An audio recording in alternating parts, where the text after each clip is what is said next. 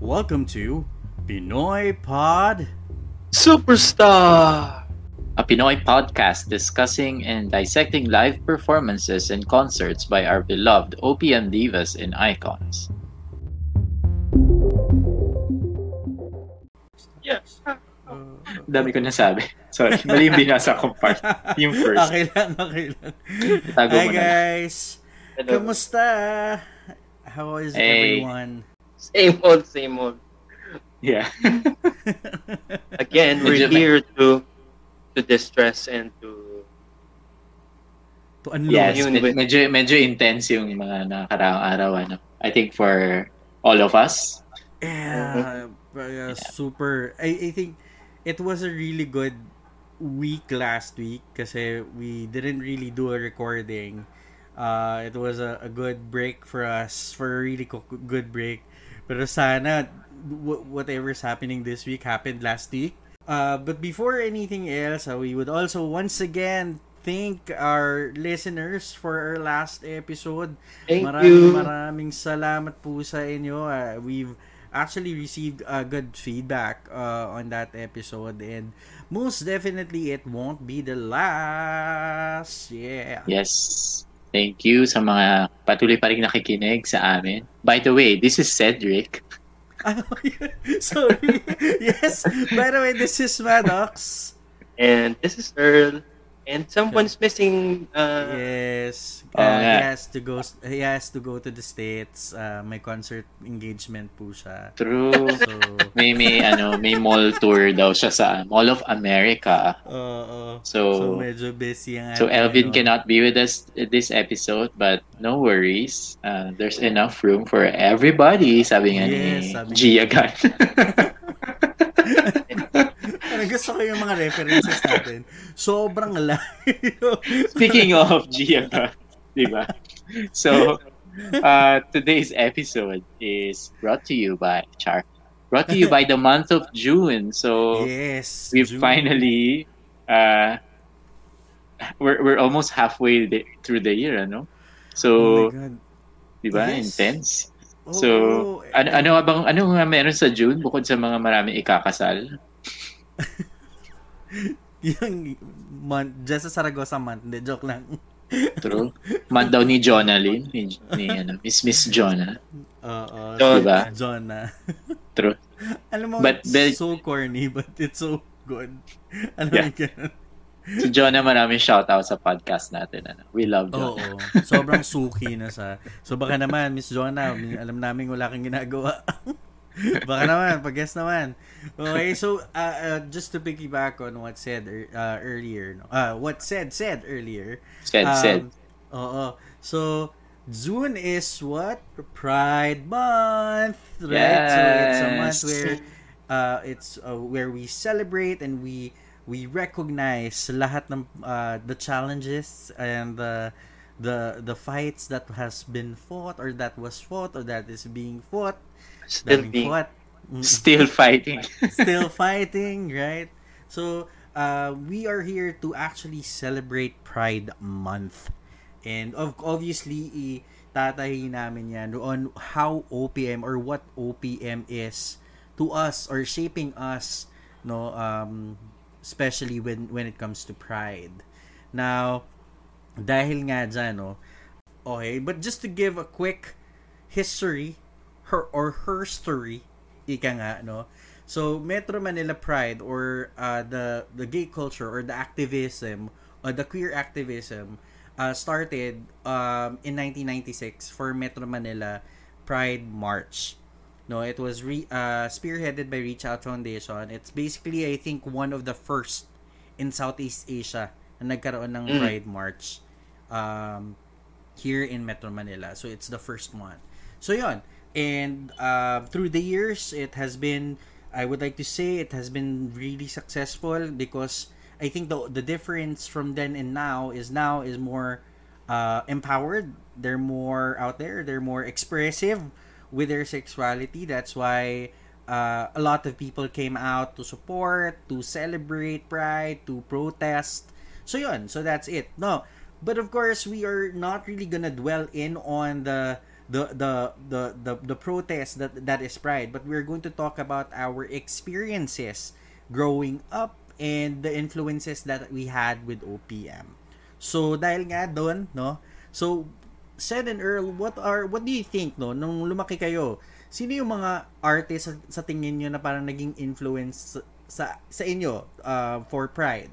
No? Kasi for example for me growing up uh, I've always been ano ba enamored magamit ko lang yung word like I've always Well, been enamored. yeah So, so ito na yung word of the week natin, Oo. word of the episode. No, Enamored. always Aga, meron agad. been I, I was I've always been fascinated The with enamored. Enamored. Ah, enamored. Oh, sige, Ah. enamored. okay.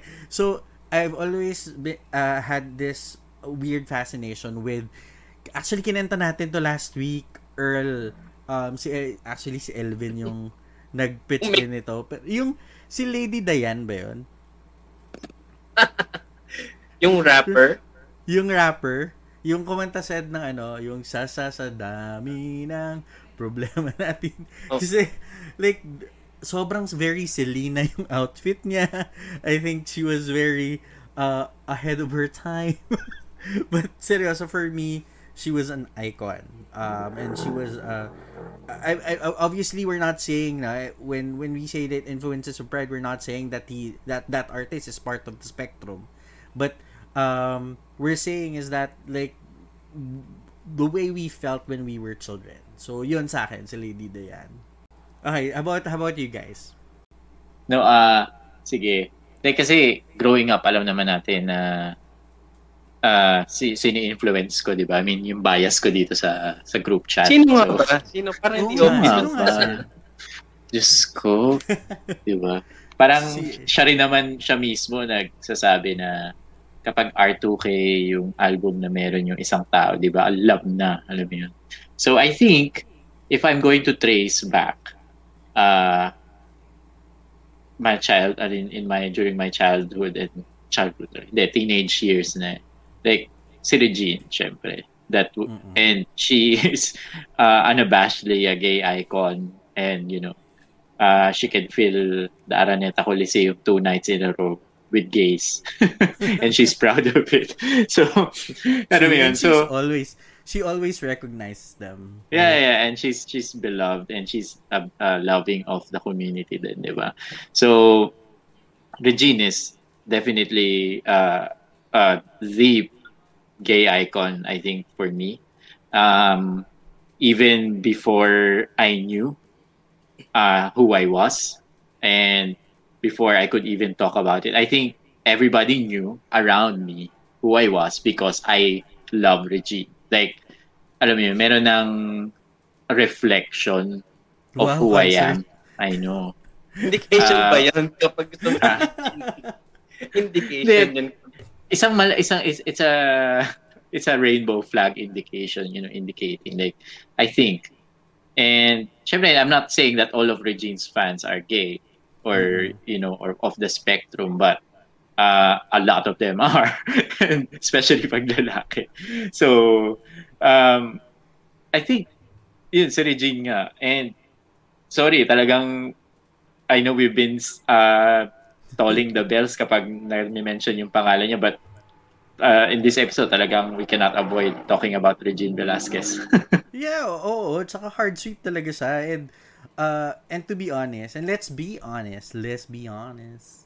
Uh, uh, I think Regine naman, the artist, was responsible at some point on how we guys met, specifically. How we Oh, met sure. our, our tribe. Uh, right? So, yeah, that's, that's how we met. I oo. mean, di ba, Like, sa future, okay. talking about Regine sa atin. So just to give an insight lang Earl no. Um Cedric and I have never met at all. Um but every time a friend of his or a friend of mine uh would listen to me or him talk, parang lagi nilang sinasabi, alam mo, dapat i-meet mo na to si Maddox. Alam mo, dapat i-meet mo na si Sed. I don't know, Sed, if sinabi sa'yo ito. Pero sa akin kasi ganun, parang, I, I think you need to meet Sed. Kasi pareho kayo talaga. Like, Regine talaga kayo through and through. So, yeah, true enough. Like, we met. And then, yeah, doon kami uh, naging friends. Like, same thing with Earl, actually. Um, kay Earl, di ba? Earl, if you remember, like, magkaroon tayo talaga ng moments na Regine lang yung pinapakinggan natin and we exchange conversation about her music and trivias about her. So, I think Regine is the The ano glue. Sabi nun? The glue that binds us together. There you go. Right? Indeed. She's reason enough. Hindi natin na, Oo. So, kahit sumakay pa tayo sa Ferris wheel, siya lang magiging tanging mahal natin. Right? Yeah. Tapos Regine episode na naman pala to. De, sige, para maiba, I was thinking like I was thinking about who else are um like responsible for for for this person, you know. And there's there's this another OPM icon who we talked about before, and it's Lani, Miss Mhm. Lucha, and it's more of her ano naman yung I remember yung vocal impersonations niya, 'di ba? Like patok na patok siya doon yung yung mga 2000s, and I had that uh, crossover live CD or cassette actually cassette tape before tas talagang paulit-ulit ko lang pinapakinggan dahil I'm so amazed especially pag kakantayin niya na yung Sharon Cuneta part alam mo yun? kasi mahal alam mo yun, kita like that nakuha ko niya yung buka ng vocal chords ni Sharon True. so wala lang so I think she's also one and Mm. um, ano rin, yung, yung mga songs niya rin very empowering, di ba? But we can talk about the songs later. Later. yes. Yeah. Okay, So, Regine, Lani, who else? sama mo na Jaya para Holy Trinity ka na. Oo, isa pa rin si Jaya. Totoo naman. Oo, oh, Jaya naman. Yes. And you know, another person, I think, is Donna Cruz. Si Manok siya.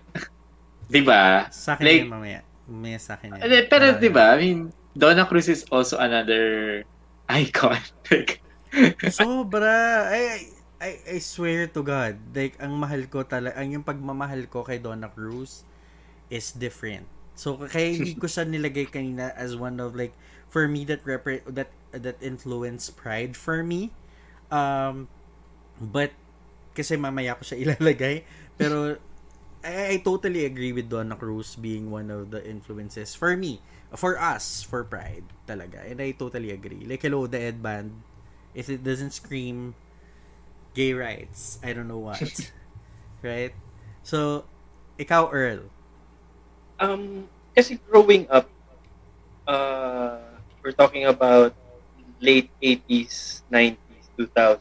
Para kasing walang overt na ano eh. yes. Kasi to be fair, it wasn't really, 'di ba? Hindi naman siya talaga pinag-uusapan dati. I mean, it was used as a joke, it was used as a song to be a joke. Mm. Uh, but not necessarily as, you know, something as empowering as we are now. Mm. Oo. Talaga- last decade din talaga feeling ko yung resurgence. So, oo.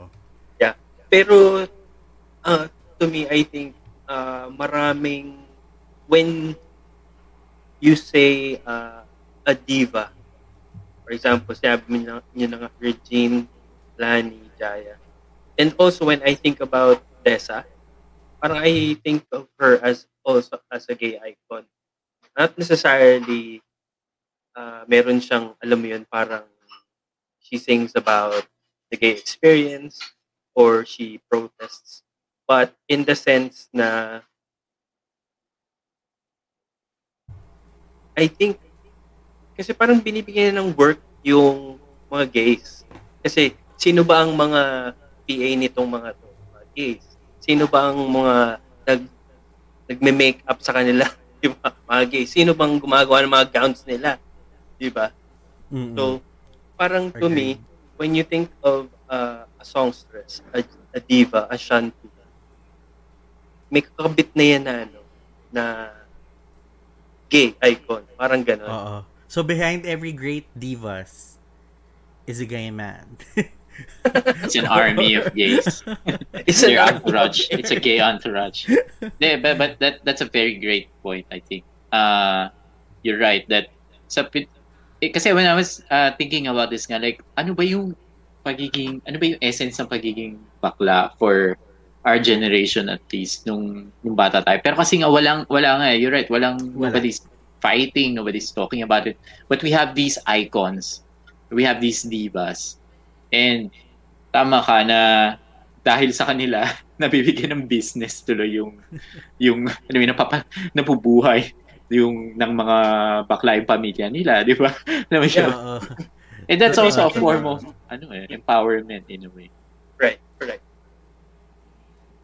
Ayan. So, so having said that, no, yung yung mga artists natin, so I have like Lady Diane. Growing up, ah, like these are just for us when ako namulat ako sa Pride for that specific performance yung naka-black bra siya kay Lady Diane. I'm sorry, Earl.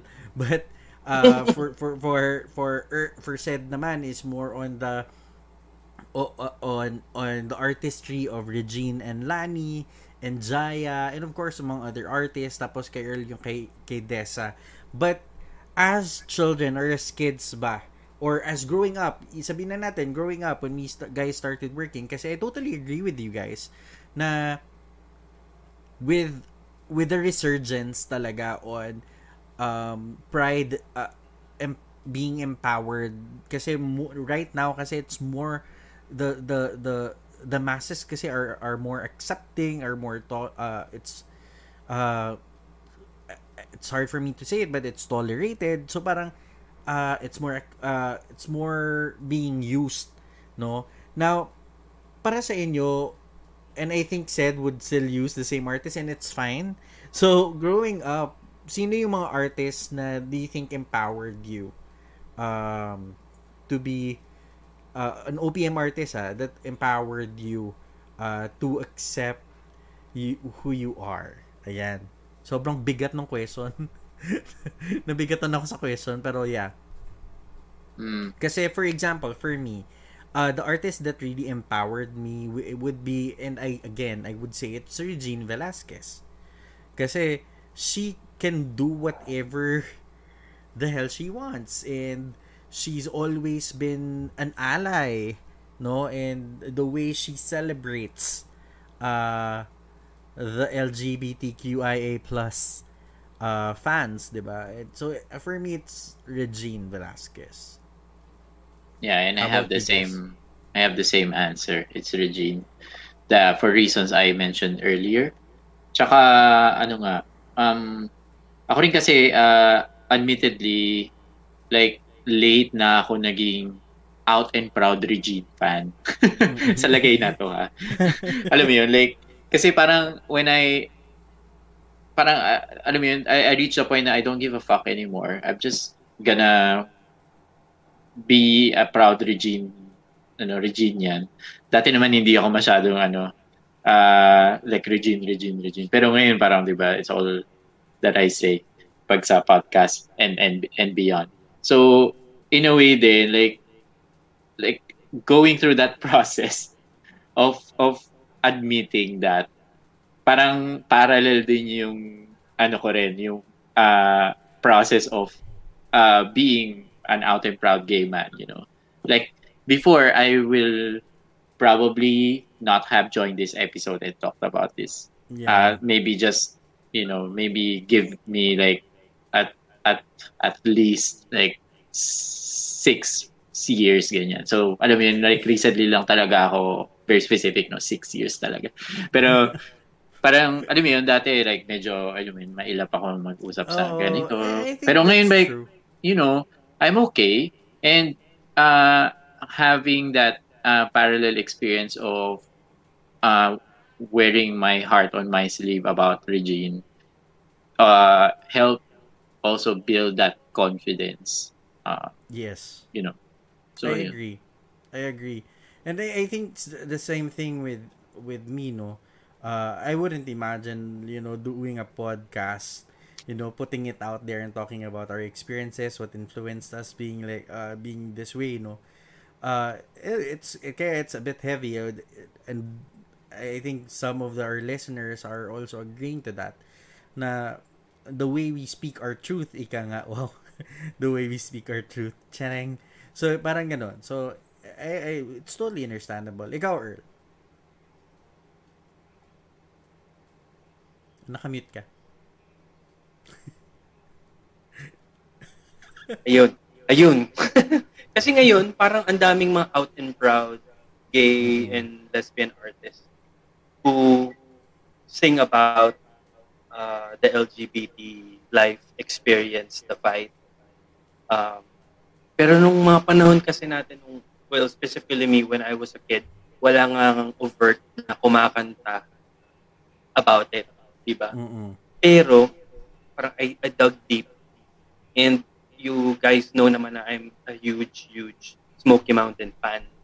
Oo. And then I got to to listen again to a song entitled Escape sa first album Mm. nila. And then, wala, Nakalakad parang sobrang, ah, dako nat nat. Yun yung medyo mga ano nila, funny, pero ano pa din yun, very educational na song. Very this one- relevant. Yeah. But this one, it's called Escape, and it's about, let me read to you the lyrics. Sabi niya, Escape. I must escape and find a place where no one begs for space. No caste or class, no cast away. Escape. To people uh, who will never judge you by the color of your skin, the virus that you bring, the kind of songs that you sing. Diba? Ang, medyo Oo. nakakaano siya. Parang nakaka-open ng kamalayan na meron tayong something na hinahanap na gusto natin kumawala. But because of suppression, because of how society was like 10 or 20 years ago, wala eh. Parang sobrang nakatago, sobrang ah, sobrang ikinahihiya. Oo. Pero because of this song, parang nabukas, nabuksan yung eyes ko na we all want to escape. We all want to be free. We all want to be, to not be ashamed. Parang ganun. Oo, and I I think this ties up with our last episode, no, the the guilty pleasures. Uh, I was uh, while while while I was editing uh, the the episode, I kind of felt like uh, most of our guilty pleasure songs were guilty pleasures because at to a point, for me ah, for me personally, it was a, a guilty Yes. pleasure because I didn't really can't or I can't really talk about it because I know that I'll be judged and then you know tatawagin ka ay bakla bakla bakla bakla bakla Uh, because was- we listen to like Donna Cruz and Cheryl Cheryl Cruz. Cruz in Indonesia Yep. diba I mean like Pare, So- mahal mo raw ako. par par diba so like I think our listeners would also agree to that no? Uh, na na if you remember ginagamit yung mga OPM songs para tuksuhin ako.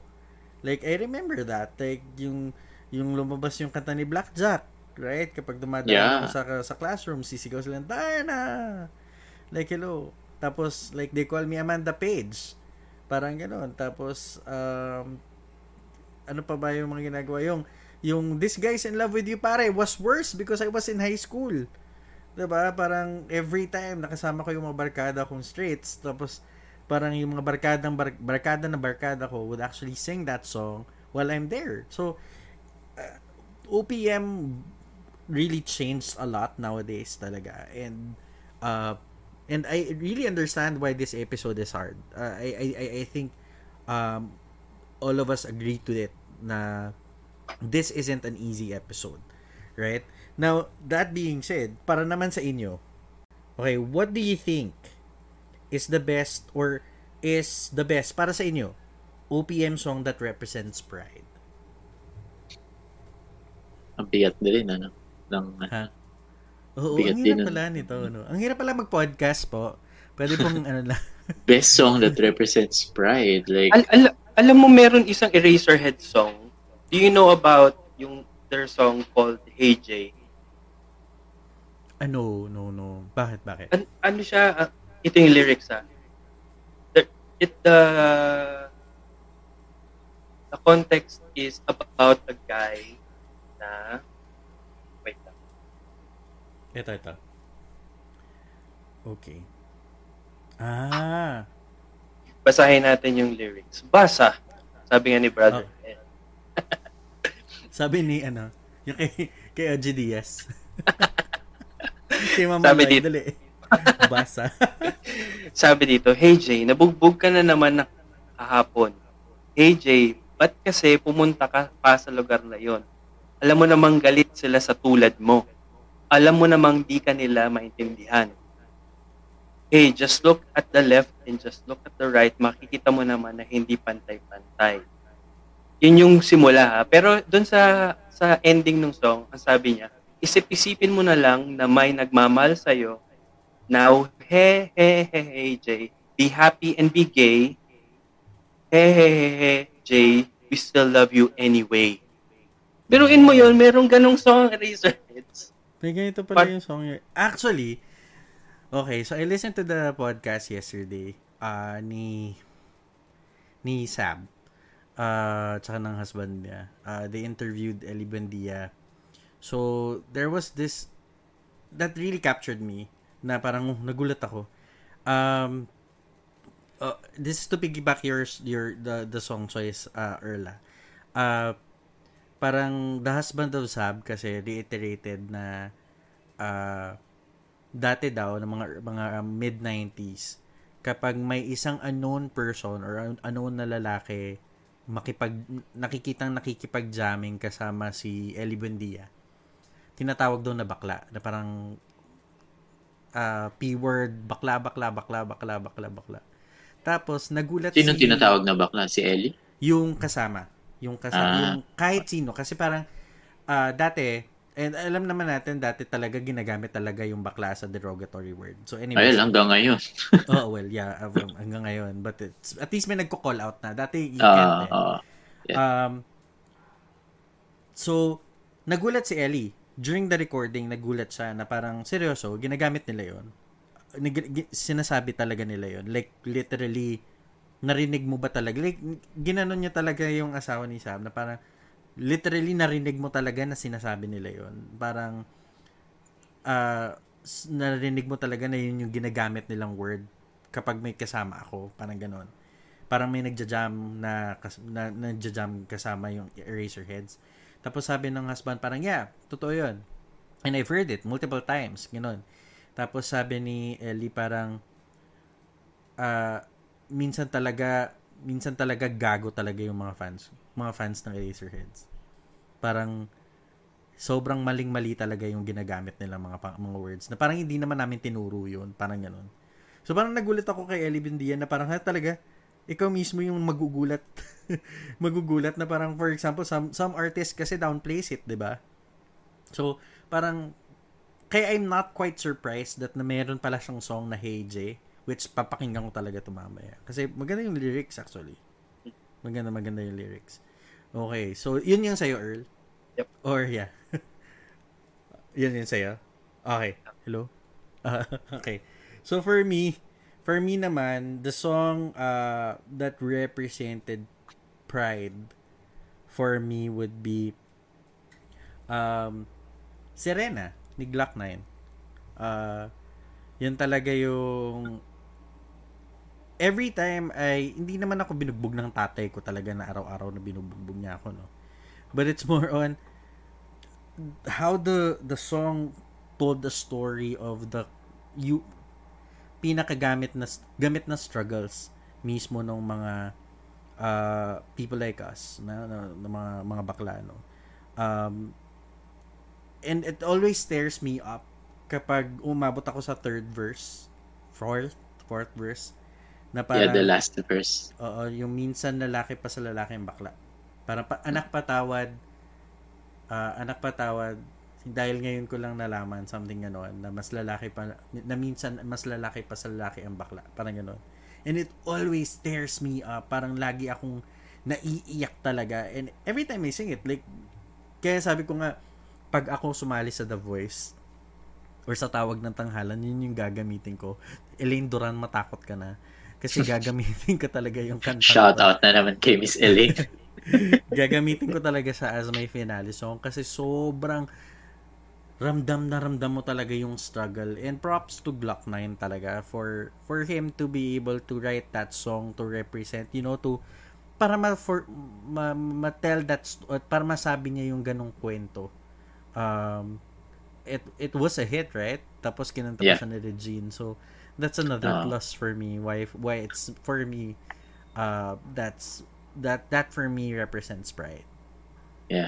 I have the same, uh, actually, same answer. Yung Sirena nga. And I was introduced to the song because uh, kinanta ni Regine sa Silver Rewind, di ba? So, nung kinanta niya yun, like, hindi naman ako aware. Tapos, parang, di ba, naging guest niya si Glock 9 doon sa concert. Tapos yun yung kinanta Yes. nila. And it was, it was, uh, imagine, a room full, a, a stadium full of gays listening to their icon and singing that. You know, it was such a powerful moment, I think. And lalo, tama ka, nung pag umabot nga doon sa final verse, parang, ah, wow, alam mo yun, the, the, the impact of the song, parang, it was, it was building to that talaga. Tapos, uh, Glock 9 delivered it well. So, uh, na, uh, nagandahan din na talaga ako dun sa kantang yun. So, wala. Yung, yung isa ko naisip kasi actually, ano eh, uh, it's more of a non, the opposite of pride was shame. Oo, okay. Diba? Okay lang. ano naman, like, uh, yung Sometimes Somewhere na kanta, di ba? Ni, ni Basil uh, Valdez.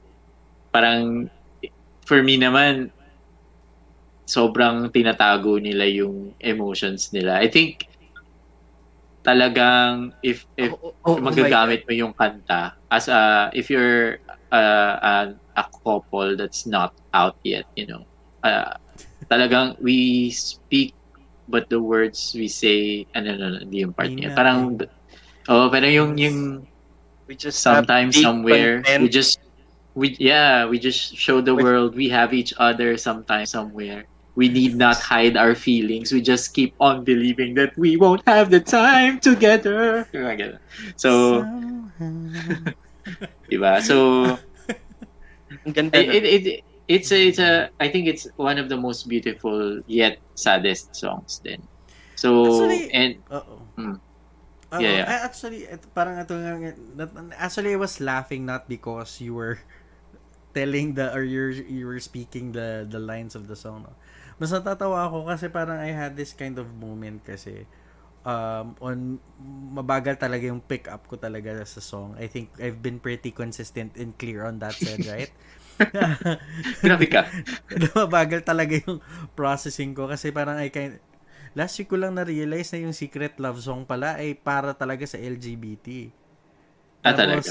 Oo, sinulat siya talaga para sa LGBT and now you're talking about sometime somewhere and then you were uh you were uh narrating the lyrics or giving out the lyrics tapos na-realize ko na parang oo nga no. Parang oo nga.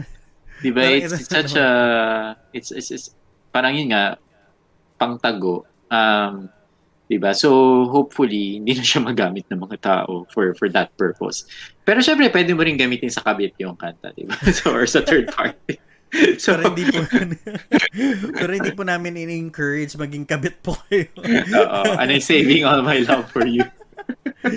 Hindi, pero alam nyo, ah, marami, hindi natin alam ah, kasi we, we, we are not really part of the industry talaga of of OPM like when we say industry like creators, writers, composers and we don't really have that much of a backstory of all the OPM songs that's ever written. Pero alam ko kasi may dalawang OPM songs that's dedicated talaga and was written because of a gay couple. Right? And, Um, and that is number one, yung ikaw na sana. Yung, ay, ikaw sana, ikaw sana. Ni, bakit ba hindi ka na kilala? Ah, really? Ako ay malaya so pa. what's the story? Parang may kaibigan ata si Ogie. Eh, I remember sinabi niya to sa SOP eh, na parang the song, parang he blurted out that this song was written for gay people. Right? So, sinulat, sinabi niya talaga yon And another song would be, ito recently lang, yung Walang Kapalit ni Ray Can Valera. Yung, Ah, di oo. magkaka, na, na, tama, tama, tama. Oo nga, na ano nga yan. Kumalat nga yan recently. Ano yung lyric? Yan yung fact na yan. Ah, ah, teka lang. Na inalay ko At kung hindi man dumating sa atin ang panahon. panahon na Yeah. ako ay mahalin mo rin. Tama. Yun. Asahan mong di ako magdaramdam. Dahil, ah, okay. Huwag magtaka kung ako ay di na maghihintay sa anumang kapalit ng inalay kong pag-ibig. Kulang man ang iyong pagtingin, ang lahat sa iyo ay ibibigay kahit di mo man pinapansin. So, yun. At Diba? kung hindi man dumating yan. So, Yun yung power ng to it. art, yung art and music eh, na para bang if noong 80s and 90s, no one was overtly fighting for gay rights. We Oo. can use music and art to actually say stuff like this na, di ba parang you'll, you'll just realize na, oo nga, no, ito yung, ito yung sinasabi ng kanta. It's about secret lovers Mm. trying to like, di ba, nagnanakawan ng fleeting glances because society doesn't accept that kind of love. Di ba? Oo. Yeah. Galing eh. Sobrang Eh. powerful. Kaya nga sabi ko yun, parang sayang, parang I wish there would be a lot of composers or writers who would actually come out, not really come out, come out the way we come out, but it's more come out and say that, you know, or uh, tell the, tell us the backstories. Kaya nag enjoy ako manood ng mga uh, vlogs that writers talk about how the process of how of them writing a song because it gives a little different it gives us a different perspective towards the song. Kaya Yeah. Yeah, I actually enjoy then watching documentaries or even reading about interviews and then ida-divulge ni songwriter or ni singer yung background ng isang song, di ba? I like researching stuff like that kasi you love this particular song and then when you know the core of it, you love it more. It, Yes. it, it, it becomes more meaningful when in fact it's already meaningful to you. Parang ganun. True. true However, true. it kind of makes me sad na we cannot enumerate more Pride songs, but we can actually enumerate more of these secret clandestine songs, di ba? Oh, so okay. I hope that changes, uh, especially with the, you know, now it's more talked about uh, outwardly, di ba? So I hope that uh, these uh, next few years will be catalyzing that movement na mas mas free. So And I actually was uh, itong decade na to, marami naman ng mga out and about proud yes, yes, gay lesbian artists. For example, yes. I was listening to this artist. Uh, her name is E.B. Valenzuela.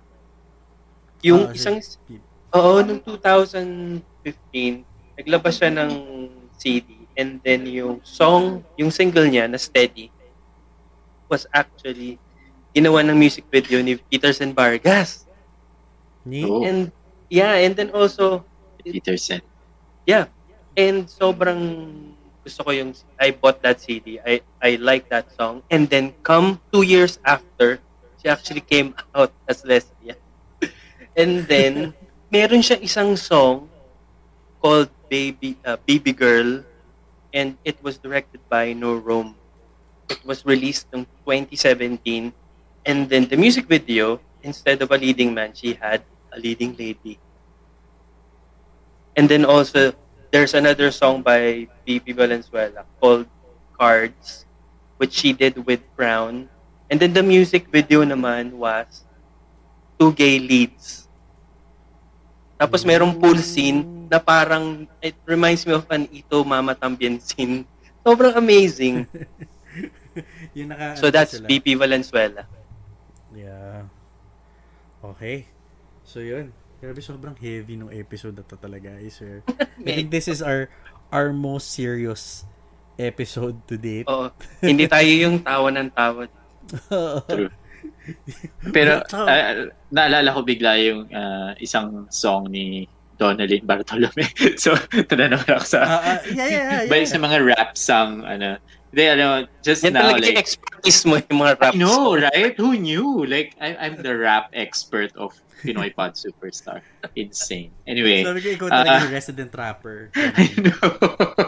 Hindi, ano, kasi, di ba, I was uh, in the rabbit hole last uh, week about yung guilty pleasure. So, pinanood ko na lahat ng mga na, ano sa YouTube. Tapos naalala ko tong isang song, yung Huwag Siya. Uh, Donalyn Bartolome featuring Shihi. Ah. Shehi? Shihai? I don't know how to say his name. Pero basically, yung music video, parang nanliligaw sila sa isang babae. Tapos parang Mm. ano nag-aagawan sila tapos parang nilili eh, ano nila na ah, alam ko ang itong yung lines ni Donalyn kunyari alam ko ang gusto ng isang babae doon pa lang wala ka na masasabi.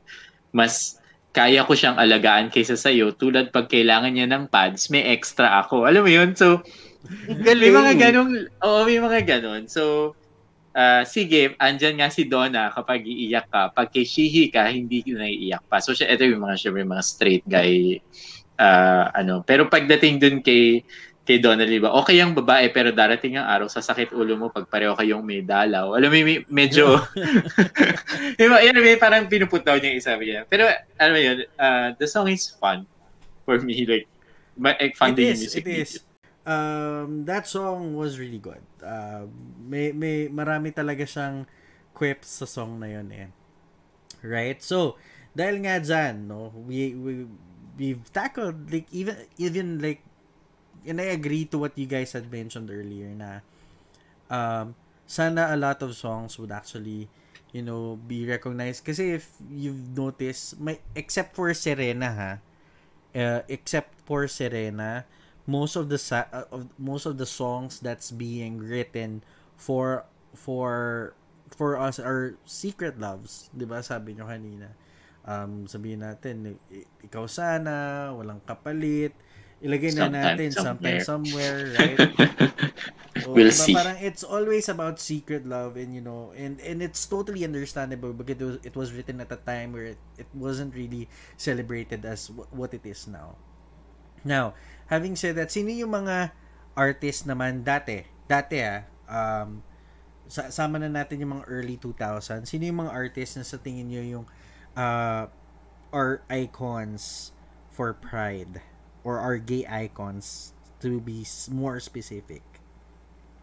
I think uh, si Aiza who's Ice uh, di ba Mm-mm. So, isa siya sa mga, if not, like, the first, di ba, out and proud talagang lesbian artist. Uh, ano, ah sorry, Trans. trans man, trans, trans Diba? man. di ba? Who, you know, talagang he trailblazed that. So, I think he's uh, a pioneer and siya yung icon that I would say who started it all. Oo, and to think about it, to think about it, sobrang galing niya talagang kumanta, no? And linis, linis ng boses. linis, linis. Have you guys, have you heard him uh, sing live? Parang hindi pa. Okay. Ikaw, Earl. Recently, no. Recently. Okay, kasi sa Ay, akin- wait. Probably, like, guess siguro sa isang concert ni You Know Who. Or one of those events. Ah, Um, a- ako Ano kasi, kinanta nila? Ano kinanta? kumalala. pagdating ng panahon, or nagdakwak sila. Di, di ba yun yung panahon kasi na sikat na sikat yung dalawang song na yun, yung Kailangan Ko Ikaw, tsaka Pagdating ng Panahon. Grabe yung Ah. labanan ng dalawang song na yun, di ba, nung time na yun. Ay, oh my God, yes. Oo nga, sila yung magkalaban nga nung song na yun. Mm. Remember? Kailan? Parang, oo. Pero kasi ako napanood ko siya sa, ano nga yung, Sessionistas, ASAP Sessionistas in Ah, concert. Yeah, yeah. Tapos, uh, it was really a hard concert to watch because ang dami nila kasing ar- artists. So, parang, okay, so we have uh, Richard Bone, we have Juris, we have City, we have Princess. Tapos nilas nila si Aiza. Tapos, nung kumanta na si Aiza, tapos she was, eh, he was very small. So, he he's very small. He's a mer- uh, very small uh, guy. Short. Uh, short. He's very short guy. Small. So, Baka kalain nila, dito. siya. It's a very short guy. Pero like, how his voice resonates the whole stadium. na sobrang linis niya. Like, sobrang natahimik talaga. If I remember the song, it was, uh, it was a, a, a, a, a Himigandog song. Uh, Kung ako lang. na lang sana. no, no, no, no. It, it was his song for Himigandog. Uh, teka lang, give me two minutes. Uh, I, know the song. Anong nangyari sa ating dalawa? Ayun, anong nangyari sa ating dalawa? Yun, kinanta niya yon tapos sobrang natahimik talaga yung buong stadium. I, Kasi I parang- think that's a testament to the power of songwriting and a really good singer when a quiet song can kasi di ba usually pag ma, ma ah, ingay yung crowd you think na ma, pwede mo silang i-overpower by singing over them Oo. ng mas malakas but when you can capture an audience like that with a quiet song it's a testament to how much a good artist and a good song that yung anong nangyari Yes. sa ating dalawa. is. And yun talaga yung ano, on that specific night, doon ko na naintindihan yung artistry ni Ice. Uh, kasi I've always wondered it eh. Um, she was, he was very famous um, growing the up. child actor. Oh, the, the, the child actor. Like, sobrang sikat niya talaga. Mm. Uh, and then, uh, he was almost everywhere. Tapos, he, he resurfaced towards the mid or early 2000 uh, as a, as an uh, as a, as an artist like talaga as a singer and then okay sige uh, singer ka but when I saw him live grabe yung respeto ko sa kanya talaga. Sobrang galing niya talaga as an artist. So I kind of agree yeah. Si Ice. Um, for me naman um, my icon back then talaga would be Donna Cruz. Guys like hello. Why are we not talking about that? I did. so, oh, I mean like uh, for me ah for me ah. Kasi hindi nga lang si Donna Cruz eh. While I was actually reading through our questions earlier. Iniisip ko kung sino tapos naalala ko apat sila. The Cruz, hindi. Sisters Yung and apat- cousin. yung apat apat yung umaga tanghali gabi ikaw ako katabi. Apat sila. Si Vina Morales si Geneva Cruz si Donita Rose si I forgot the other girl or tatlo lang Don? sila basta ah, si Donna parang apat sila tapos they had this commercial with Aga Mulak sa Jollibee tapos yun talaga like, oh my god ako yan Oh, no. yung tumatalon sa pancake, ako yan. Pero, so for me, la- lahat actually ng mga girls sa That's Entertainment for me were my gay icons. Uh, naalala ko nung bata ako pinaglala- naglalaro kami ng mga, mga ng mga pinsan ko. Uh, yung isang pinsan ko which is a transgender woman now. Siya lagi yung basta kung sinong artistang maitim siya 'yon. Tapos kung sinong artistang maputi ako 'yon. So siya si Aiko, ako si Carmina. So parang katulad diyan, ako ako si Donna Cruz Donna or ako Cruz. si Donita Rose. Oo. Tapos siya si Vina Morales. Ganon. Ganon yung Grabe, may, may team for you si Aiko Melendez. Tsaka si... like mas put, ma, mas maputi kasi si mas maputi hindi kasi may movie kasi sila na do, do ah, yung last two minutes. Yung last two minutes. Tapos oo tapos sobrang sikat noon tapos kami wa- hindi pa kami nag-aaral noon so pinaglalaro kami ng tita namin. Tapos ah, sinasabi namin kung sino kami. Even Doremi yung Doremi Doremi, dati Oo, nag-identify din kami sino kami eh dahil maputi nga ako nung bata ako. Ako si Regine. Tapos si Mikey Kuhang ko naman yung isa, yung pinsan ko. Sabi ng pinsan ko, okay lang. Yung sobrang equestrian mo na pinsan. Oo, mukha naman sa kabayo eh. okay lang yan. Sa mama. okay lang yan. Mahal ko naman yan, alam niya naman yan. But, so yeah, for me, lahat ng mga That's Entertainment girls talaga. Even si Marilyn Montemayor, yan. For me, sila yung mga Yung pinsan ni Lotlot. pinsan ni, hindi, ah, pinsan ni Lotla, tama. Pamangkin ni Nora Honor. Yes. So for me, sila, sila. Ikaw, Earl, ikaw. Sino ba ang gay icon ko? Ah, siguro si ano, natatawa ako. Si ano, si Loveliness.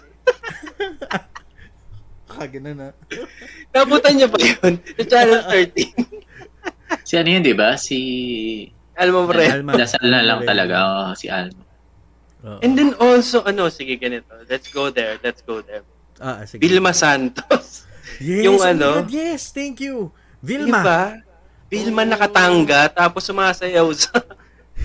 yung, yung, uh, I don't know, sad kung if you also remember this growing up, yung si Vilma Santos, yung may production number na laging Yung may may- tela na sobrang haba na ginaganon. Tapos, Ah. umiikot-ikot yung, yung, yung dancers ni Maribet Bichara. Thank you so much. Maribet Chara, shout Maribet out. Bichara. Love So, you. yun. What I remember from Vilma is, ano, yung ta- yung panyo na puti. Di ba? Yes. Parati siyang ngayon. I love you. Ano yun? Lucky. I love you, Lucky. Yung- Yes. But you can also remember her as the yung mga production numbers sila talaga. The dance Oo. production number. Kasi, I, Choreograph pa. so- sorry Erla, same time ba dati ang Vilma tsaka Superstar? Hindi ko maalala eh. Yeah, around that time, it was Loveliness, uh, Superstar, Superstar, tama. Yeah. Superstar, and then Vilma. Vilma. Vilma And then sa I think- GMA. And then Sharon Cuneta show as well. Oh, TSES. Yes. Alam ko yung tawag. So parang Yun.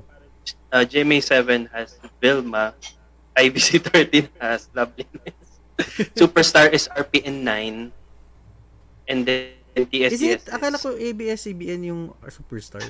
RPN 9 pala yun. RPN 9. Oh. Sino sa Superstar? Sino? Sinoro Honor. No. Ah, o nga, o nga naman. I'm sorry. And, and did you know that Nora Honor came out as bisexual? Yes, Yeah, pala, yeah, no? oo. Oo. And I think up until now, di ba? Hmm. I, I think uh, she has a lover. So, yan. So, oo nga. Yes, thank you, Earl, for for making me remember this, no?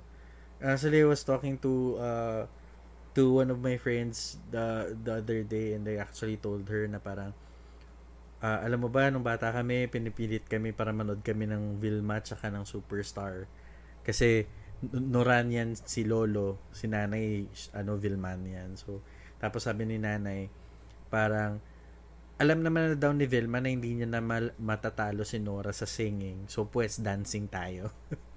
so, kaya siya may mga production number na nakatangga din kasi nga, ilalaban din siya kay Loveliness. Eh, pero sinong nanalo dun sa titigan? Sa titigan ni Vilma pati ni Nora? Oo, ano? Sino nanalo? Hindi, Nora. Nobody knows. Nobody. It's a tie. Hindi. It's a tie. Nora, it was Nora. It was Nora. Kasi, there was this interview of Vilma Santos na sinabi niyang takot na takot na habang nangyayari yun, natatakot siya. As in, takot na takot, takot, na takot siya kay Nora Honor. Sinabi Yung, niya yun kay, ang, kay ano naman talaga ang expressive ni, ng eyes ni Nora. And it was hard for Vilma kasi Vilma kasi ang, ang galing kasi magkaiba silang dynamics acting. 'Di ba? Yep. Acting na tayo. Okay lang, superstars din naman sila, singers naman sila. eh. So, uh, Vilma Nora kasi is more on the ice, 'di ba? Parang hindi siya ma-physical talagang actress. Which is Parang- Vilma. Nasaan si Oo. Junjun? Nasaan si Junjun? 'Di ba? Like si Vilma kasi parang physical talaga para ma-trigger niya yung yung yung yung tamang emotion eh. Dapat ano siya eh physical katulad sila. Pareho sila ni Marisol Soriano, 'di ba? Si Marisol Soriano ganun din eh. So parang Maricel who is also, I think, hindi kasi gay pero- icon. A gay Uy, icon. singer, yeah. Tsaka, hello, is. pinasikat yung Shake Body Body Dancer. Body body dancer. Shake, Shake body, body dancer.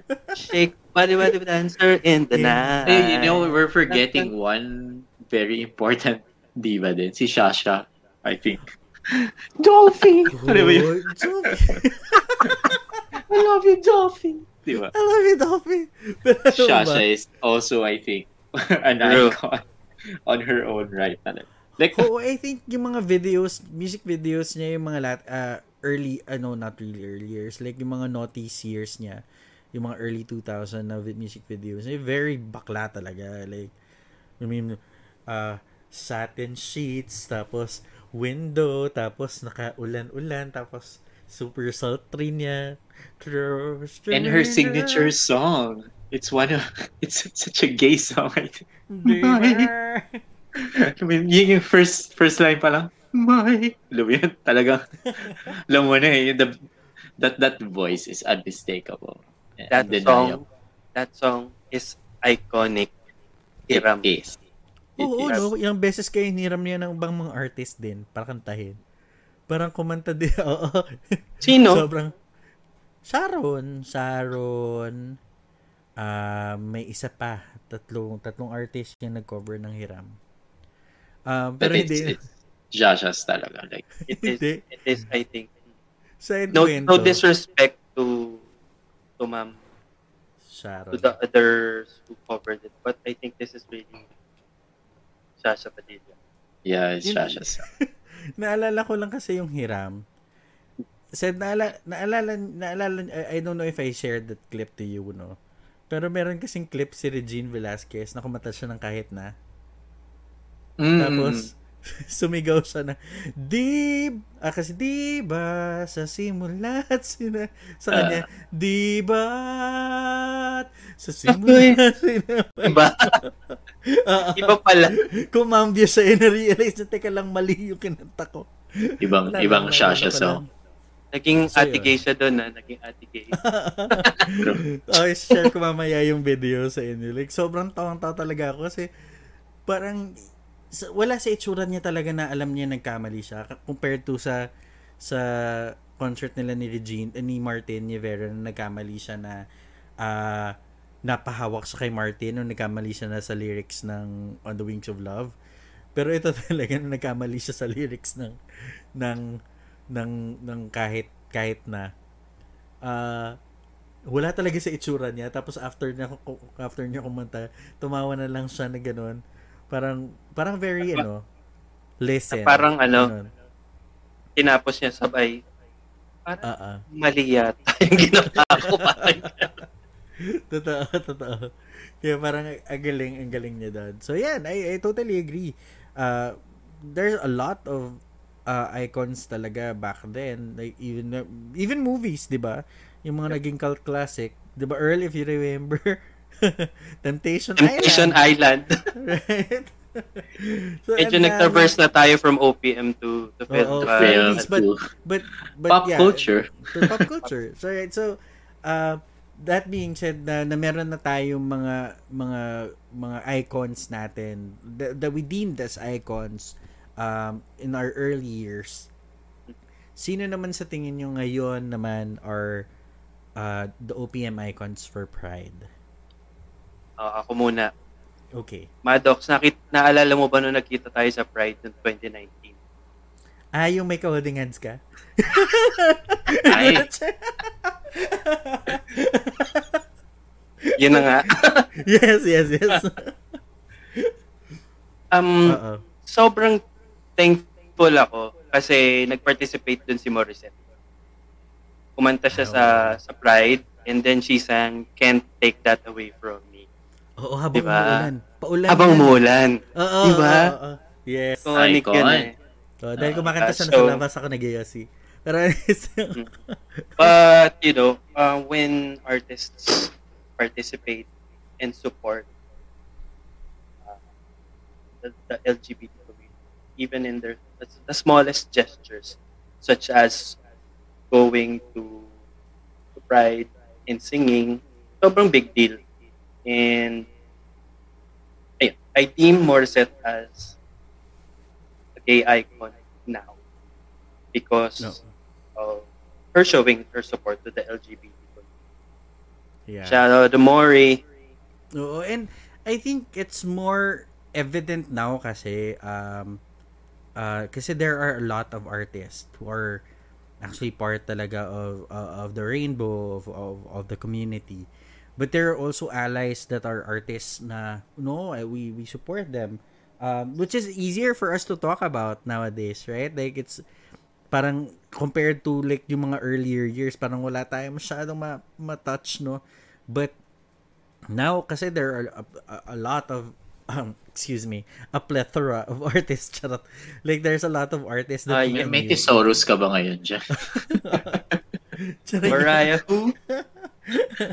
Pero madaming artists and I agree with Morissette um and she recognizes that. Yun uh, uh, talaga she doesn't say it out loud na I'm an ally. Yeah, no yeah. but she actually does it. Like uh, parang yung gif na you know let's let's give the gays what do you want. So and she always delivers. She always gives the gays what the what they want. And she needs more recognition on that and I totally agree. Totoo yun said. I'm not you know hating Yeah. we haven't mentioned uh, this person yet. Uh, si Jake Zyrus. yes And he's, I think, uh, also a prominent icon now, diba? Especially, so apart from Ice, we have Jake, who is a, a out and proud trans man, diba? And grabe lalo yung story ni Jake, diba? From, from Charis to Jake. And very public yung lahat ng nangyari sa kanya, diba? Oo. So, that was a bit traumatic I think it is, eh, and Mm, until now, I think, uh, parang going through the process pa rin si Jake, di ba? Parang recently nga, di ba, nagkaroon siya ng uh, Instagram story, ano, post na, ayun nga, parang gusto niyo ibalik ko pa rin si si Charis, pero syempre, masakit na yun, parang mga, mga ganun statements. Diba? So parang, Right, right. I, I hope uh, there comes a time na hindi na ganun yung statements about uh, Jake, kundi it's just acceptance. Kasi, totoo nga naman, like, uh, we watch YouTube, tapos, Charis is fucking amazing, right? So, uh, well, wa- was, di ba? So, pero wala na yun eh. Like, si Jake din nandito ngayon. And, uh, Jake is also great, di ba? Oo, oh, sobra. Oo. Kasi, Sobra. syempre may, may, ano, may, may pagbibinata dun sa boses na naganap niya in between, di ba? Kaya medyo weird, may weird na years. Pero now, pag naririnig ko siya, ang galing. Like, Ang galing, galing niya. mm-mm. And you have to give it to him talaga. ha. You really have to give it to him. Not a lot of trans uh trans man, transgender women who actually recognizes uh uh the old uh the old selves no? Or their old selves. Uh like there are artists na parang they don't want to talk about it uh, it's disrespectful and we respect that. Um because that's how what that's their truth that's how they they they they feel like it. But Charisse wasn't it's different. He acknowledges Charisse no? Uh, he acknowledges Charisse as an artist back then. And alam niya na na people will actually uh will actually miss that uh artist. But you know parang oh teka lang hindi. Ako na kasi si Jake. Ako kasi si Jake Cyrus. Ako ito. Right? So wag niyo nang pagduduldulan sa akin na na bumalik ako or what not kasi wala na. Hindi na ako babalik kasi ito na talaga ako. And I sobrang to I as in a lot of my friends would would be shocked when I say this. But nowadays sobrang taas talaga ng respeto ko kay Jake Cyrus like ang galing niya ang, ang, ang galing niya the way he carries himself the way he uh, presents himself um and of course of yung sinabi mo nga said parang um yung pagkanta niya ngayon is totally different it's so clean Mm. tsaka hindi di ba he's I not- remember nung ano rin, nung that, that you mentioned that yung pagkanta niya ngayon, it's it's so heartfelt compared to nung Charis pa siya. Kasi it, it, it was technically amazing. I mean, that one moment in time, di ba? sa ASAP. one of the top moments. And if not the Favorite top yun, moment ba? in ano, favorite ko yun. Favorite mo Tsaka yun. yung, di ba yung kumalat la recently, yung lipad ng pangarap Oo. na naging TikTok. Oo. So, alam mo yun, yung, nung time na yun, si Charisse for me, hindi ko na darama yung kinakanta niya. Pero, ngayong, ano na, na siya na si Jake, dama mo na. So, ibig sabihin talagang, ano lang yun, singing contest, alam mo yun, na event lang for him before yung mga gano'n. Like, kailangan maabot ko yung note. Kailangan masustain ko yung note. Ganun lang. Alam mo yun, tech- technically uh, perfect. Pero ngayon na ito na yung truth niya, is living it. Mas dama mo na yung yung kanta niya. Like, hindi ko makalimutan, kumanta siya ng ano yun, bukas na lang kita mamahalin sa concert ni David Foster. Ah, Tas oo ano na siya nun? Nag, ah, nagta-transition na siya. nun. Tapos, dun ako unang, wow, iba na to. Like, meron ng ano, may depth na yung pagkanta niya. So, ayun. Yeah. So, Kasi- Jake kasi when when he was Cherries, he was just a child back then. Pero Yes. right now, he he has lived life. And Mhm. alam mo yun, ma mararamdaman mo yung life experiences niya sa pagkanta niya. So, may depth na nga. You. True. True that. So Earl, your your icon now is Morissette. No, Yep. yung for for you, uh, the gay icon is Morissette. For you said it's uh, Jake Cyrus. For me naman is Jonah. Right? Si Jonah. Okay, why si Jonah? Because when Jonah became when Jonalyn became Jonah. No, when Jonalyn became Jonah, uh, she now has control on how her music will be felt or kung ano yung magiging ika nga nila kung ano yung magiging target market niya right? So bakit siya yung for me gay icon? Because I specifically remember yung fearless concert niya said eh, fearless ba yun? Mm, fearless Jonah right? Yung favorite mo yung I believe I can fly. Mm, Um, but that concert specifically, bakit yun yung favorite ko? Because, number one, um, her repertoire on that concert were dedicated for gay, for gay queens talaga. For gay divas. Nagkaroon siya ng medley ng 80s disco divas tapos puro gay songs like yung mga yung mga piniplay sa O-bar yun yung mga kinakanta niya and I said parang oh my god nobody has ever done this except Regine. But for it to be dedicated talaga, and I think it was called the LGBT or Pride Medley, um, and then it was dedicated to that. And then apart from that, is that nag-perform din siya sa O-Bar. Um, because she acknowledges her fans talaga are basically uh, the reason why she's still here in the first place. Like, ang dami kaya mga yung mga fans niyang uh, mga fans niya, mga taga-barangay niya which are being called kaya siya tinatawag na mayora eh. And, and she acknowledges that, right? And kaya for me siya, siya talaga yung gay icon uh, specifically. So yun. So Hinahanap ko sa Facebook ko na ano, kasi min- meron akong meron akong naging trip with a couple of friends sa La Union. mm, Tapos, kumain kami sa isang restaurant. And then, nandun si Jonah. So, parang memory lang sa akin yung chinika-chika namin. Si- Siya kasama yung mga friends ko. Hinahanap ko nga, eh, gusto kong pakita sa inyo eh. Na parang nakipagsayawan pa kami sa kanya dun sa, alam niyo ba sa, sa restaurant. out of everything that we've talked, and let's unload after we've unload a lot. Well, not really a lot, but half of uh, what we are, no, or or who we are. Um, ano sa inyo yung OPM song that represents you? Wow. Miss Universe pala yun. Universe question. Mabuhay, hello there! Grabe. Okay, kasi for me, uh, that song would be Tahanan ni Nika Del Rosario. She she was the one who wrote uh, Tala. Ah. Oo. Um, the song was used in Gaya sa pelikula na, na, na series, no? But, um, sobrang ganda kasi nung song na yon Like, wag kang mangamba, or wag mangamba alam kong ikay pagod na, tandaan, pag ang mga pintuan ay nagsara, mga bisig ko'y laging bukas, ipikit ang iyong mga mata, magpahinga, mag maghahanda sa panibagong laban. Nang magkasama kaya tahan na kitagal mo nang nilalakad ang buong mundo. So for me, that speaks a lot for everything that ako ha, personally that I've gone through and that I went through. Parang okay. ah kalma na tayo. Ah, kalma na tayo, Maddox. We're good. We're okay.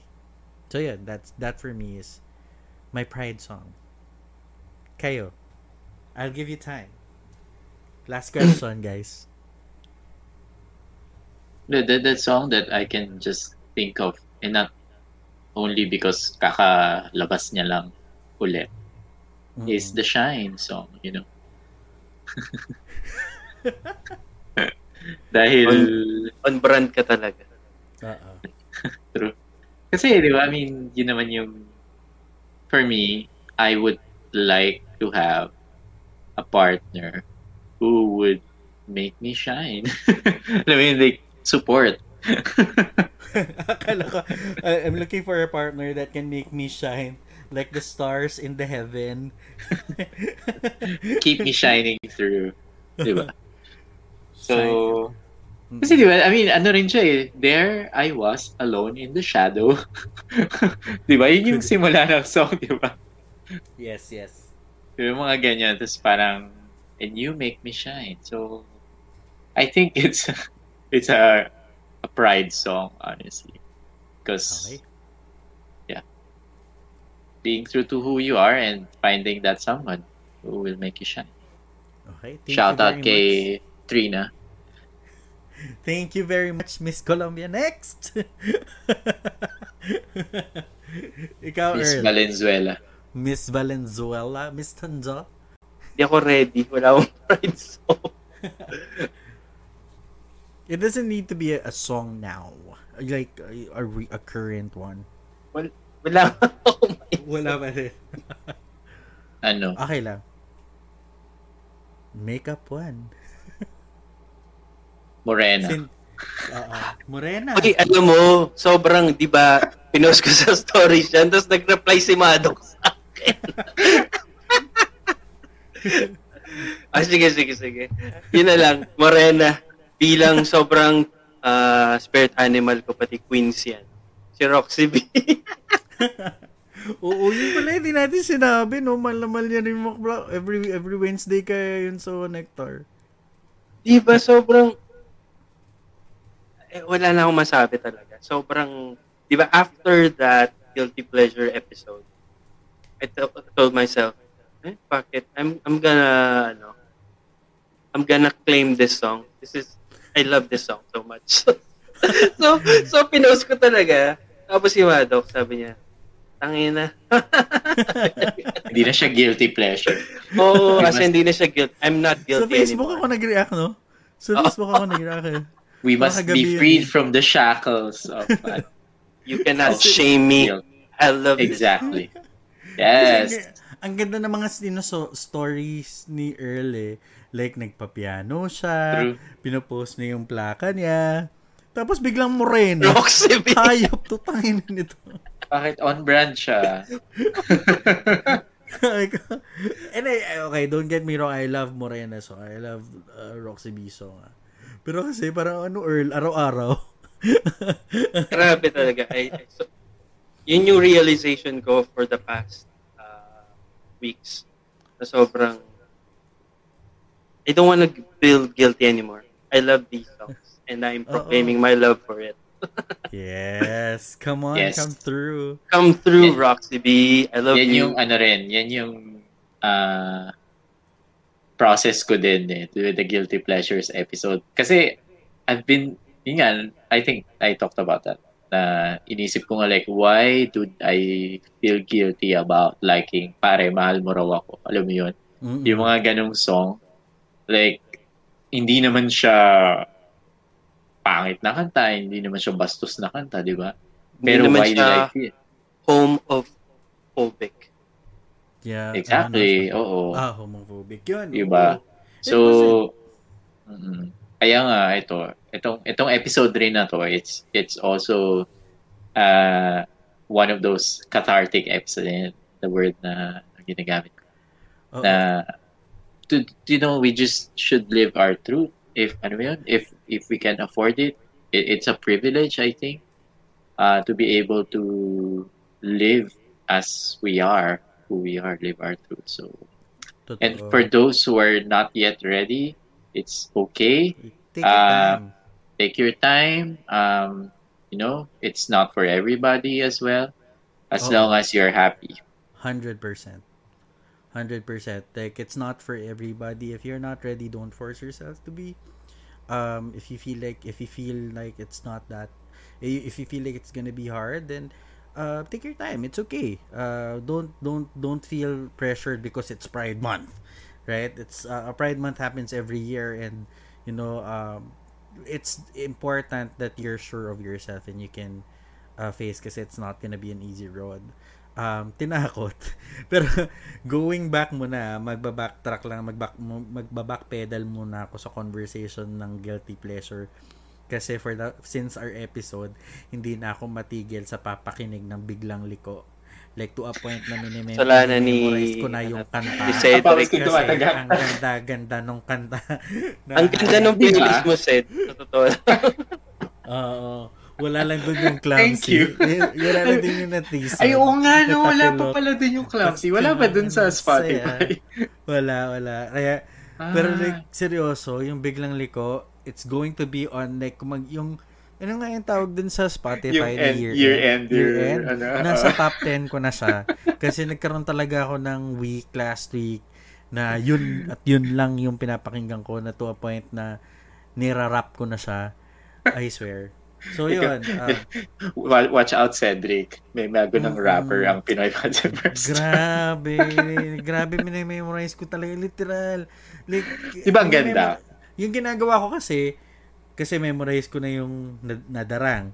Na-memorize ko na yung Serena. Hmm. Ang next ko naman is biglang liko. Biglang Sabi liko. ko, oh my God, memorize ko na itong biglang liko. Kunti na lang. Tara. Pero to be fair, oh yan. So yan. So, uh, going back no, so ko. Uh, this is, to our listeners, this is one of, I think this is, this has got to be one of the hardest episodes that we have done. Um, because it's not something that we're, we're not, you know, we're not you know we're not celebrities we're not public figures that you know we can handle these these things or th- these kinds of conversation and it's uh, and I appreciate you guys and I appreciate all of us like um doing this uh, this podcast um and actually even starting this podcast. So uh so to our listeners if you feel if you don't feel like um if you're not comfortable of it then it's okay. Yun lang. Actually, think- I, I really felt like it was uh, hard hard to start, but as we uh, went along and talked talk about uh, we talked about it, it's actually liberating. Okay, so before we end our episode, obviously hindi natin kakalimutan ng ating tradition which is our almost makakalimutan. Pero our our weekly tradition which is Superstar Video of the Week. Ano yung Superstar Video of the Week nyo, guys? Earl. So, Ay, sir. Yeah. Or ikaw. Ikaw muna, Seth. Ay, ikaw. ah, um, recently, nasa-shuffle tong song na to sa Spotify ko. Tapos, ewan, ang gandang-ganda ako sa song na to. It's uh, two words by Lea Salonga. Um, ewan ko, like, sobrang linis ng pagkanta niya kasi nung, nung song. Tapos, it, it's a vow eh, I think. And it's part of her album Inspired. So, at kinanta niya yan nung wedding niya rin. Like, so, yung superstar video of the week ko ay itong two words by Lea Salonga. Okay. Go, Di ba, sige di ba lang. song niya na sinulat niya sa wedding niya, no? Mm. Ayun, yun. Yun yung special niya sa ABS. Oh, like, napaka ano lang, napaka sincere nung kanta. Like, walang histrionics and all that. It's just Simple. a, a song about uh, passionately declaring your love for someone and your vows to stay forever. Yes. okay, ikaw, Earl. Ako, ang aking superstar video of the week will go to Elaine Duran singing someday. We love Miss Duran in this house. Sobrang amazing ah. Pero parang hindi naman tayo dapat ma-amaze kasi 'di ba yung algorithm ng YouTube natin talaga sa sa type of uh, stuff na pinapanood natin talagang hindi siya nakakagulat na isasadya sa akin ni, ni YouTube na panoorin. But anyways, what the reason why this became my superstar video of the week is sobrang nakaka-amaze lang talaga yung boses ni Elaine Duran. Uh, we all stand her. But more than that, it's the delivery. Um, Miss Nina, I'm sorry. I love you. I love your rendition of Someday uh, sa studio and when you sing it live. But I think Elaine actually sang it din na ibang level. As in like, Mm-mm. sobrang nakaka-mesmerize. Ang quiet lang niya. And again, like what I've said to to the other songs na nagustuhan ko, yung yung testament ng powerful singing and performance and the lyrics of the song uh, and the moment nung kinanta ni Elaine sobrang kalmado lang she's telling a story and then pagdating dun sa hulihan as in like dun niya binigay alam mo yun yung dynamics of it all pa Which parang ganun talaga siya ata, the way she, mga areglo ng mga kanta niya. di ba so Parang towards the end. siya yung superstar video of the week Elaine Duran Okay. someday Elaine Duran. Uh, TNT. Uh, season 3. Ah, Yes. Season 3, season 2. Okay. So for me, uh, my superstar video of the week ko naman would be um, f- for the past few days, stressful days, and dahil nga dumating na yung Dante, uh, so I've always been like yung rainy, rainy mode na ako.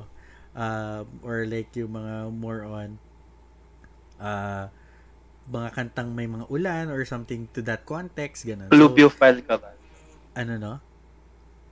tama ba yun pluviophile Pluviophile. That's the real world of, real word of the week natin. Tang ina Earl, Fluviophile. personalan. ano lang yan, it just uh, it just means that you like the rain. Rain. Yeah. Ay, ah, ganun ba yun? I am. I am. I am one. Ay, ah, ako din. So, oh, yun. Anyways, Plu, ano? Pluviophile? Fluviophile. Pluviophile Pride. Yun yung pang pangalan ng episode na to. Pero, pero, so yun. Um, so I've been listening to all the versions of No More Tears ni Donna Summer tsaka ni Barbara Streisand. So, I actually start every time na uh, I realize na parang every time na nagsa-start yung rainy season, yung kanta na yun yung go-to ko talaga lagi. I don't know why. Because siguro the, the, the song, how it's being transitioned. Anyways, And it Ah. starts with It's raining. It's, pouring. My love. I think that's it. Oh my God, mag-isa ako Word association. Ngayon. Elvin, namimiss sa kita. Wala akong kasama sa nangangarap. Nagsikap. Anyway, so, anyway, so, uh, my, my superstar video of the week is uh, The Reunion of La Diva. Yun yung title ng ev- uh, video, ah. The Reunion of uh, La Diva Reunites. Pero si Marie Chris lang tsaka si Acel. Um, they sang it in uh, All Out Sundays uh, together. Tapos, it brought me back to the heydays of La Diva and how great they are talaga with blending. Um, and, you know, in performance. Like, and especially like at their age na parang may maraming new singers, laban pa rin talaga sila and ang galing nila magsaluhan, saluhan. Like, ang galing nila to to actually help each other up uh, when it comes to singing. Napakagaling talaga. So, yun. Yun. That's my superstar video of the week.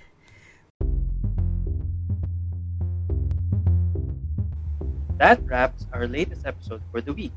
Please follow our socials on Twitter at Pinoy Podstars, Facebook and Instagram, Pinoy Pod Superstar.